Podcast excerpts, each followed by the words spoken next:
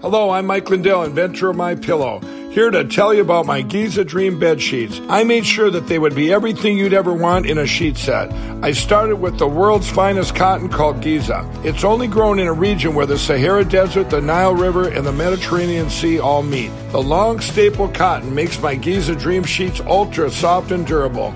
They come with extra wide pillowcases to fit over any pillow and extra deep pockets to fit over any mattress. Not only that, they come with my 60 day money back guarantee and a 10 year warranty. And now you can get the best sheets ever for the best price ever. When you buy one of my Giza Dream bed sheet sets, you'll get another one absolutely free. I personally guarantee that they'll be the most comfortable sheets you'll ever own. Go to mypillow.com and click on the radio listener specials for the buy one, get one free offer on Giza sheets. All you got to do, Renegade Nation, is enter the promo code RENEGADE or call 1 800 889 6817 for these great specials. That's 1 800 889 6817. Use the promo code RENEGADE.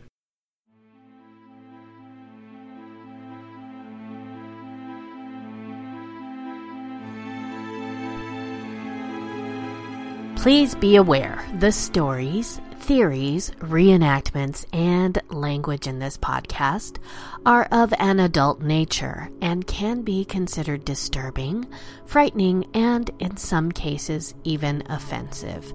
Listener discretion is therefore advised. Welcome, heathens. Welcome to the world of the weird and unexplained. I am your host, Nicole Delacroix, and together we will be investigating stories about the things that go bump in the night, frighteningly imagined creatures, supernatural beings, and even some unsolved mysteries. But I promise all sorts of weirdness. So, sit back, grab your favorite drink, and prepare to be transported to today's Dark Enigma. And on today's Dark Enigma, well, this was a listener suggestion, but it is a very special one because my mom happens to love her gnomes. So guess what? It's about gnomes.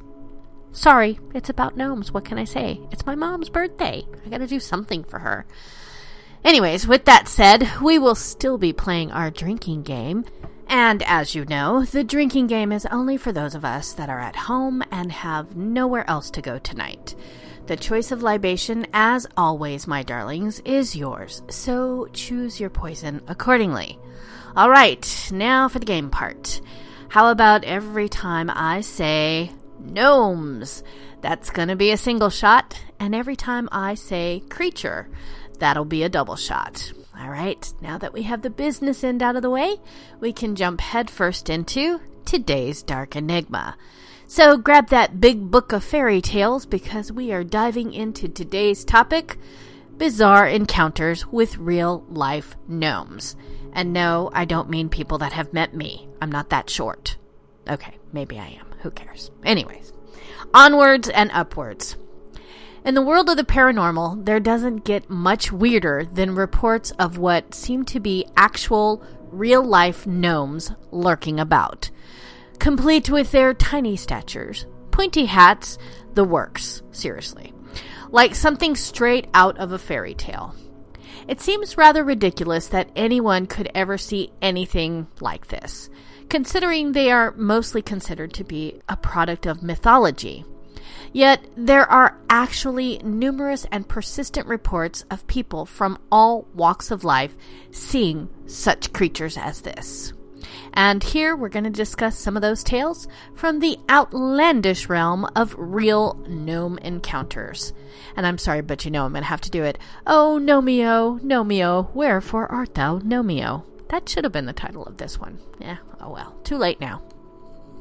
A hotspot of supposed gnome activity seems to be in Central and South American countries, where they are typically known as the duendes. One such encounter reported on Phantoms and Monsters comes to us from the Merlo Principality of the city of Buenos Aires in Argentina, where in the summer of 2008 there was a work crew trimming the many trees that line the Avenida del Inca. In particular, they were tasked with cutting back an enormous 100 year old eucalyptus tree that had spread its massive branches out so far that it had become a danger to the motorist speeding by, as well as the utility poles gathered around it. The tree was substantially chopped back, with some parts of it reduced to merely stumps. In the days after the extensive trimming was completed, there were numerous witnesses who came forward to say that they had seen little men with brownish clothes emerging from the stumps in a single file formation, and in most cases headed in the direction of the nearby Leopoldo Lugones Library in Piedra Blanca, for reasons unknown.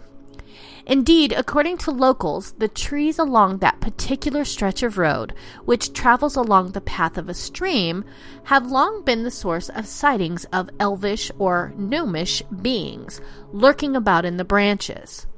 Perhaps these creatures called that vast tree home and were now upset that it had become so badly damaged.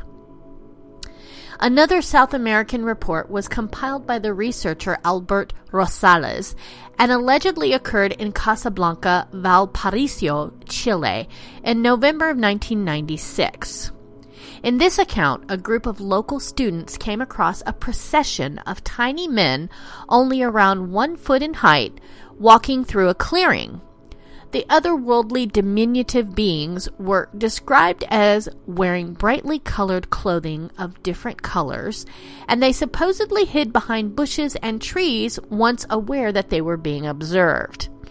Although they seemed mostly shy and elusive, one of the entities, who happened to be dressed all in black, purportedly was a bit bolder and more aggressive than the rest, and ran towards the students, shrieking, throwing rocks, and generally trying to chase them off. Okay, I'll admit that sounds like it might have been me. No joke. Okay.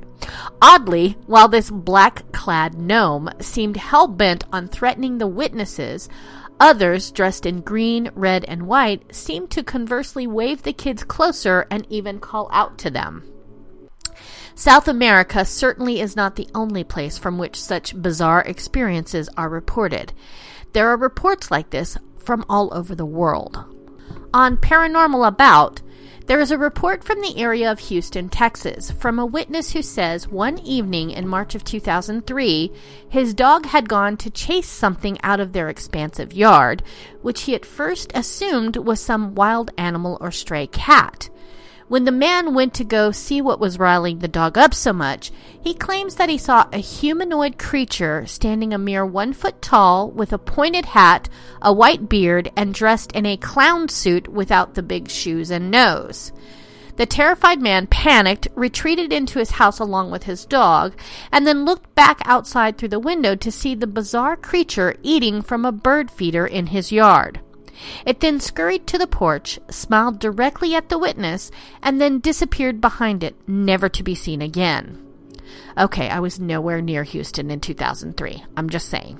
And I would never wear clown shoes. Just saying. You know, I like my shoes. Anyways. Also from Texas is a report originally given to World UFO Photos from a gas worker on a gas line near the town of Kenedy, Texas, who one evening saw something odd move about on the periphery of his vision. When he looked to see what it was, it appeared to be a small humanoid standing only a few feet in height and dressed in some sort of strange, impish clothes. In this case, the witness was able to take a photo of the creature and said of his encounter, and I quote, I was working the night shift on an x ray crew at a material gas plant. This was around 3 a.m., and there was only four of us and the plant at the time. I took this picture after seeing something swaying side to side out of the corner of my eye. I was in the basket of a man lift coming down when I took the picture. By the time I unhooked my harness to get out of the basket, the creature was gone. The police were called and walked the premise. The officer told me there were 26 UFO sighting calls throughout the night.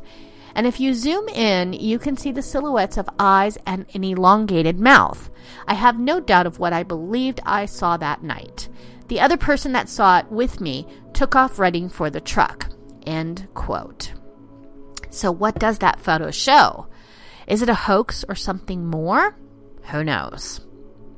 In the state of Idaho, there is an account from a witness on thoughtco.com who says he his father had his experience in 1965 when he was out hunting elk with his father and brothers at the Salmon River. At the time, the group had split up to try and cut off a herd that they had accidentally spooked. At some point, he grew tired and took a break by sitting upon a large boulder. And that was where things would quickly get rather weird indeed. The one who gave the account says of his father's account, and I quote, it was a mildly warm day, and he stopped to rest in the shade of some large boulders to strip off some of his gear and have a drink of water. When he sat down to rest, he felt a rock zip right past his head. Thinking it was one of his brothers playing a trick on him, he yelled at them to stop. That's when he noticed tiny footprints in the soft dust under his feet. And again another rock was thrown in his direction, closer this time. Now, my dad had always been told about the little people who lived in the rocks and crevices of mountains and hills, an ancient band of Native Americans who barely escaped from the white man. They made their home in the hills and, if bothered, would put a curse on you if you failed to heed their warnings. Feeling a chill creep up his spine, he slowly rose, gathered his things, and said in very slow Shoshone, I am leaving. I'm sorry I disturbed you. As he was walking away downhill, he heard small feet slapping the rocks behind him, but being a tad afraid, he never looked back. He never told his father or brothers, and could hardly tell me for fear of thinking he might be crazy. But I believed him. What were these things? Were they forest spirits of some sort? something else? Who knows? There was another forest encounter of this type posted by a Reddit user named Alex N, who says her and her boyfriend had a strange sighting while out hiking in the Cherokee National Forest in the state of Tennessee. During their hike, they rounded a bend, and she would say of what they saw, and I quote, We both stopped in our tracks. There was a tree directly ahead of us, about 20 feet. At the base of the tree, I briefly saw the silhouette of three beings. They were around three feet tall, very slender, and all of them seemed to be holding a stick or a staff in one hand. One was holding a staff, and with the other hand was pointing at something on the ground next to the tree, and all of them were looking at it. It was as though when we rounded the bend, we caught a brief glimpse of them, and then they vanished. I didn't tell my boyfriend what I had seen, but he went on to describe the exact same thing. So, of course, we ran over to the tree to see if we could discover what they were so fascinated by. I didn't expect to see anything but dirt and leaves, but there was actually a neat looking rock sitting right where they had been pointing. We love collecting rocks we find while hiking, but we left this one the hell alone. End quote. Unbelievably, the boyfriend of this witness would purportedly tell a friend from work what had happened, and the man had his own odd tell, and his tell goes as such, and I quote. When this guy was a child, he and his best friend went exploring some local caves. He said it was a point of honor among the local kids to see how deep into the caves they could go, so he and his friend decided to go further than any before. After plodding along carefully for around 40 minutes, they were startled to see a light up ahead. They crept along toward the light and found that it was coming from this little room like structure off to one side of the main cave system. When they peeked around the rock wall, they saw that the light was being emitted from a lantern. And sitting around the lantern in a circle were several small men with beards and strange hats. And they were playing with these huge cards with weird symbols on them, unlike anything the kids had ever seen before. He said these men were incredibly short, and for some reason he remembers that they had these massive buckles on their shoes, just like the classic fairy tale image of a dwarf. As intriguing as the scene was, the kids freaked out and ran all the way out of the cave. The uh, dwarfs never even noticed them, I guess. End quote. Besides outdoors, there are a surprisingly large number of people who have encountered apparent gnomes right within the confines of their own homes, pushing it all further past the boundaries of the bizarre. One such story comes from the Perm region of Russia in 1989 and was originally published in an issue of UFO Zone. The witness claims that in July of that year, she had been asleep in her modest apartment when she was woken by an indistinct feeling of dread creeping over her. When she opened her eyes, she could see a short figure crouched over her with a pale gray complexion that looked ancient and large, pitch black eyes like a shark, as well as a sparse beard. Another younger looking one then appeared, and the two gnomes stared at her before vanishing to leave an orb of light in their place, which then drifted out of the room and out of sight. Interesting. In the US, we have a story from Your Ghost Stories that supposedly took place in the city of Fontana, California, where the poster lived with his family. One day, his brother allegedly had a very eerie experience in 1994 when he woke up in the wee morning hours for no apparent reason. He claimed that he sensed the heavy feeling of eyes upon him, but could not discern where this odd sensation was emanating from at first. That is, until he looked towards his doorway. Then he says of what happened to his brother as such, and I quote He turned to look towards the doorway of the room. His eyes quickly focused on this creature that was no higher than the adjacent electrical outlet. He recalls that the creature was wearing a weird, dirty sport coat. He also recalls that it had one of those old boat hats on, similar to that of a leprechaun, and most vividly was the sinister, overly exaggerated smile it possessed. My brother's natural reaction was dictated by the intense surge of fear that ran through his body. He quickly sought security under his blankets and turned to face away from this thing. I'm going to pause for a second here. Why do we think that being under a blanket is safe? I mean, a blanket is not necessarily going to stop something from shooting you or stabbing you or keep you from being captured. If anything, they could just wrap you up in the black blanket and you would not be able to move. Okay, you know what? I'm just going to leave that one alone because I think I poked some holes in something and I probably will never sleep again. Okay, back to the story. All right, and back to the quote. We'll go right back into it. He did try to rationalize to see if whether or not what he saw was actually physically there. He said it took all his will and might to turn his attention back towards the doorway, and there it was again, motionless, sitting perfectly still and with that same sinister smile. Okay, I think the smile would scare me more than anything else. The night carried on, and the sun's ray did make it to his bedroom eventually. It was only then that he made an attempt to find this creature, but it was nowhere to be found. My brother ended up tucked under his blanket, unbelievably frightened, until the next morning. Neither of us have any idea as to what it was that he saw. I've heard folklore of gnomes, and the more I think about it, that's kind of what it sounded like. End quote. Curiously, for quite some time after this, the house would be plagued by anomalous noises like footsteps when no one else was there, as well as spontaneous clapping noises. Was this gnomes, poltergeists, ghosts, or what? But who knows? Another account from the same site apparently happened in 1969 in the state of Indiana and was relayed by the witness's daughter. One night, the mother was sleeping with the window open and heard a strange noise outside.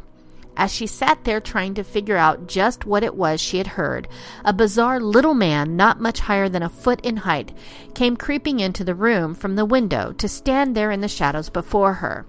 The poster says, and I quote, It didn't scare her for some reason, which I thought was strange. It walked up to the foot of her bed, climbed up, and sat down with his legs hanging over the edge. My mom didn't do anything. She said she just stared at him. He looked like a gnome according to her description. At least that's what I came up with. He sat there trying to get comfortable, and when he was finally situated, he reached in the little bag he was carrying and pulled out a pipe. He lit it, took a couple of puffs, turned, and faced her. He said that he had some bad news about my father, but not to worry, that he was okay. It continued on that my father was in terrible trouble and that she will hear more about it in the morning. He tapped his pipe in his hand, jumped off the bed, and crawled out the window. That's when it finally sank in my mom's head of what just happened, and she decided to call out for my grandmother. My grandmother came in, turned the light on, and asked her what was wrong. As my mom explained, my grandmother, not paying attention to my mother, noticed smoke lingering in the room and asked if she had been smoking. My mom told her the story again, but my grandmother didn't believe her. The next morning, my mother got a phone call from the army and said that my father had been injured in an attack and would be home in about 10 days. My grandmother believed her then. I asked my mom why she thought it was a ghost. She said that was because she could see through him. I thought ghosts could float or whatever. Why did this ghost gnome have to crawl through an open window? She didn't know and didn't have an answer for this. End quote. So, was it a ghost? Was it a gnome? Or just a figment of the imagination? Who knows? Next, we have an account from New York City, from right in bustling Manhattan, from a witness who says that when she was a young girl of about six, she would often see small green eyes peering at her from the shadows as she tried to sleep. This went on for some time until one evening it all reached a crescendo of the weird when she witnessed a greenish orb come floating out of the closet and hover there in the room. As she looked on bewildered, the orb began to morph into something altogether outlandish, and the witness would say, and I quote, I watched terrified as the orb constructed itself into what looked like two little greenish feet, then greenish pants, and then what looked like a small greenish jacket or vest top. Finally, the head appeared. It had a thick whitish greenish beard and a pointed hat. He looked very vintage and old with beady eyes and wrinkles pulling at his pointed nose. From what I saw, it looked angry. It resembled a gremlin or a gnome thing. It opened its mouth but made no noise. Its eyes were cold, and it looked very indulged in my father's shoes. He tried putting his feet in them, but kept walking right out of them like his ghostly state wouldn't allow him to physically wear my father's shoes. He tried multiple times but couldn't put them on. He became more and more frustrated. Finally, he gave up and threw kind of a little small tantrum. From that point, I can't remember if he saw me quickly and vanished or he heard my mother walking back to my room with water and vanished. Since then, I've never seen him again. End quote. In another account, we come to the state of Virginia, where the aunt and uncle of the witness had a cozy little one story home that they were about to move out of. As she was helping them clean up the place, the witness went to the spare bedroom to fetch some blankets. As she moved along the hallway, she noticed that the door to the attic was open and that a light within it was turned on. She says of the series of surreal events that followed, and I quote I had been in and out of the house all day and knew that not one person had been in the attic. My mother detests attics, and my aunt won't be caught dead climbing up into one. So I found all of this to be a little strange. I con- continued on my way to the room where I gathered the blankets and then headed back into the hallway. As I was leaving, I looked up in the open attic, and there appeared a man. To this day, his appearance has always baffled me, for he was not so much a man, but an elf like creature. He wore his hair long, and over it was a pointed hat. His clothes were tattered, and I can remember them being green. His skin was brown, and his eyes were black. He was small. I don't want to say a midget, for I mean to offend no one. And so, for the sake of being politically correct, I will just say that he was no taller than three feet. He was not a lean creature, and was actually quite round about the middle. He sat hunched over the square opening of the attic, looking down at me with a malicious grin. I froze. Come here, little girl, he said, to which I didn't respond. Little girl, come up here, he said again. His voice, I remember, was a harsh one, high pitched, but at the same time deep and threatening. Even as a child, I knew that what I was seeing wasn't human, and it was not a good thing. I stood there in a sort of paralyzed state, staring at this thing in the attic for what seemed an eternity, while he again and again repeated, Come here, little girl, come up here, little girl. Then, as if my brain was finally able to get through to my feet, I ran. I believe I would have run through a wall of linebackers to get out of that house. I could hear him laughing as I took off, a dangerous laugh, one that to this day will raise the hairs on my arms and neck. Immediately, I told my mother and aunt what I had experienced, and just as immediately, they wrote me off as having an overactive imagination. After much pleading, I got them into the hallway, where lo and behold, the attic door was open and the light was still on. The little man I had described to my mother and aunt had vanished, though. It was obvious that I wasn't the one to do any of this, being that I was not of the right height to even reach the door, let alone the light inside, which hung another three feet above the opening. Needless to say, the packing was left unfinished, and the three of us promptly left the house with a phone call to my aunt's ex, informing him that he could finish emptying out the house himself. End quote. Looking at such a range of mind bogglingly weird reports as we've heard here, one is left wondering what to make of all this. These all are really quite hard to classify, other than that they were some sort of gnome like little beings. Considering that such reports come from all over the place and by such a rich selection of witnesses, it seems worth considering what they may have possibly seen and this is difficult because the descriptions don't seem to really fit the typical experiences for ghostly phenomena.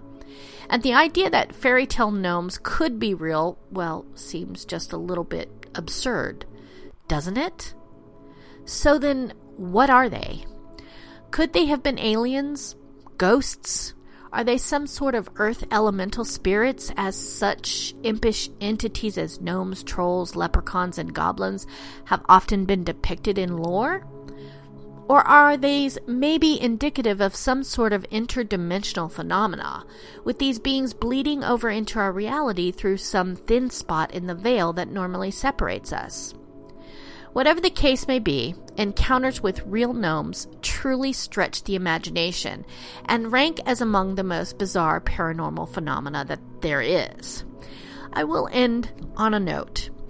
Most of you guys know that I'm a huge Doctor Who fan, and one of my favorite episodes of the new Doctor Who is the episode Blink, where, you know, the statues basically come to life when you're not looking at them, but when you're looking at them, they're locked and they can't move. I'm just saying my mother has a lot of gnomes in front of her yard and I will I will say, yes, I make sure I stare at them so they don't move. All right. And with that, we've come to the end of our episode, and I thank you for joining me here this evening. I hope you'll take some time to reach out to me and share your thoughts on what you think about today's topic. You can always reach me and the show at darkenigmapodcast at gmail.com. And if you have a suggestion for a future show, you just want to tell me what you think, you just need somebody to talk to because you're bored, drop me a line because I do reply to every single email. And on that note, that is all the time that I have for you this evening. I thank you for joining me here on Renegade Talk Radio, and you guessed it, don't forget to tune in next time. See you, my heathens. I love ya. Mwah, mwah, mwah, mwah, mwah. We don't sugarcoat shit. This is Renegade Talk Radio. Renegade Talk Radio.